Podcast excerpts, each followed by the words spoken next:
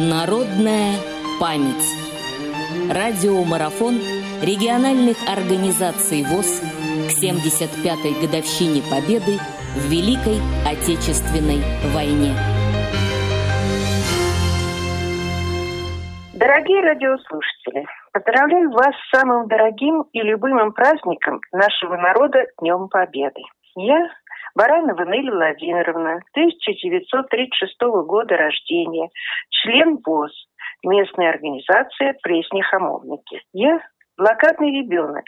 Мои детские воспоминания о ленинградской блокаде часто всплывают в памяти.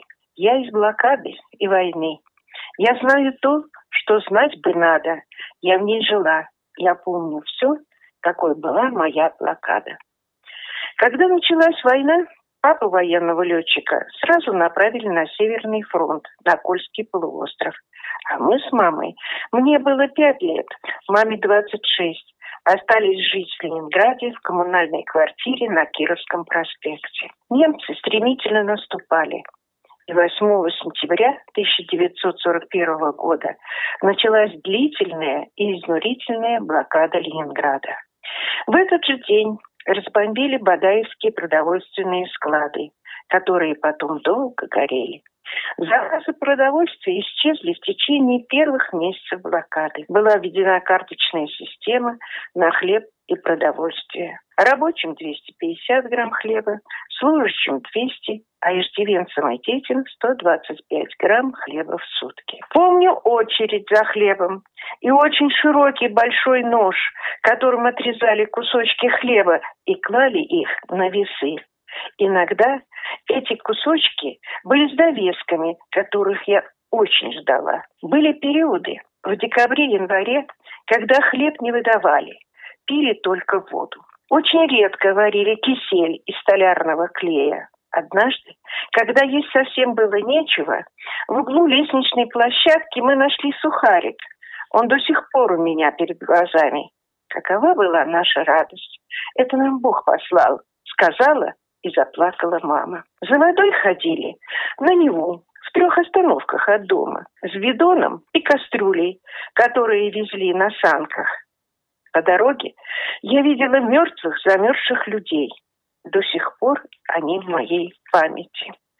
С голодом наступили сильные холода. Не работал водопровод, канализация, не было электричества и топлива. Чтобы было теплее, все соседи квартиры стали жить в одной комнате. Появилась печка-буржуйка, которую топили паркетом, мебелью, книгами. Но тепла хватало ненадолго. Комнате 12 человек. Спим. К печурке сдвинувшись поближе. Если рядом стужа, голод, снег, поселившись вместе, легче выжить. Бомбежки и артобстрелы велись днем и ночью, перед началом которых по радио, которое работало круглосуточно, включали сирену. Я на всю жизнь я запомнила невероятно громкий и отвратительный не звук, а вой, оповещающий о начале бомбардировки. Даже сегодня эти воспоминания и этот звук вызывают у меня мороз по коже. Однажды, не успев добежать до бомбоубежища, мы со страхом прижались к стене дома и увидели, как с немецкого самолета падала бомба. Но, к счастью, это была не бомба, а железнодорожная шпала, которая не разорвалась, разрушила угол соседнего дома. Мы остались живы. Одновременно с воздушными налетами немцы сбрасывали листовки, призывающие им сдаваться.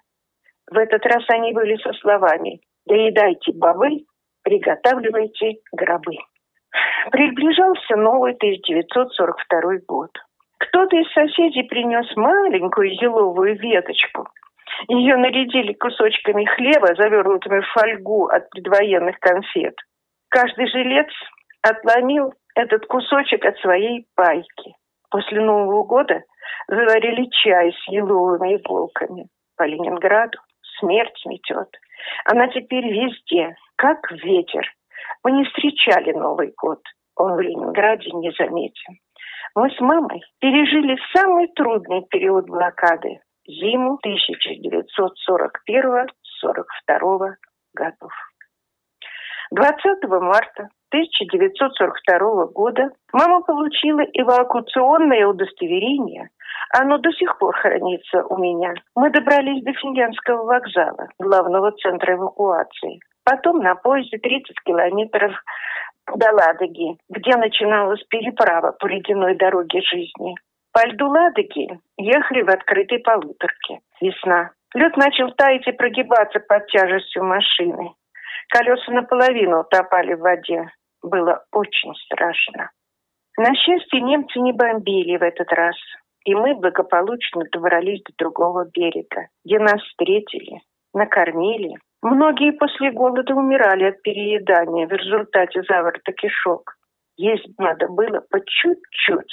Потом нас распределили по товарным вагонам для дальнейшей эвакуации. Мы чудом выжили. Видно, у нас был ангел-хранитель, и так было угодно Богу.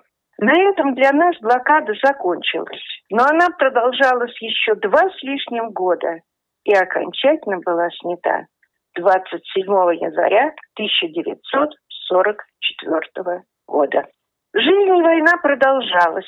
Нас эвакуировали в Казахстан, в город Джамбул, где мы прожили до 1944 года. О папе. Аэродром на Кольском полуострове, где базировался папин 145-й истребительный полк, разбомбили немцы. Выжили несколько летчиков.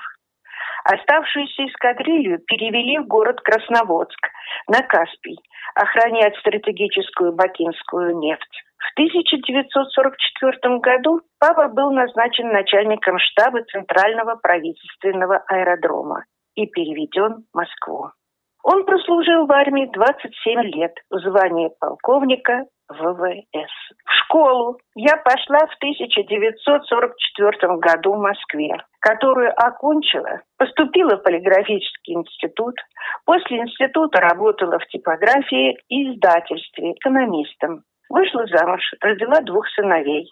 По роду работы мужа приходилось много ездить, и свою специальность я сменила на преподавателя, отработав в школе более 30 лет. Находясь на пенсии, папа стал инвалидом первой группы по зрению и вступил в ВОЗ, первичная организация «Пресни-Хамовники». Материалы его биографии находятся в музее ВОЗ. Мы с сестрой Татьяной во всем ему помогали и также стали членами ВОЗ, активно участвуя в жизни первичной организации, возглавляя культурно-массовый сектор. Прошли года. Я все пережила блокаду, голод, холод, трупы, смерть, войну, осколки зыбкой памяти ребенка. Спасибо за внимание. Народная память. Специальный проект «Радио ВОЗ» к 75-летию Великой Победы.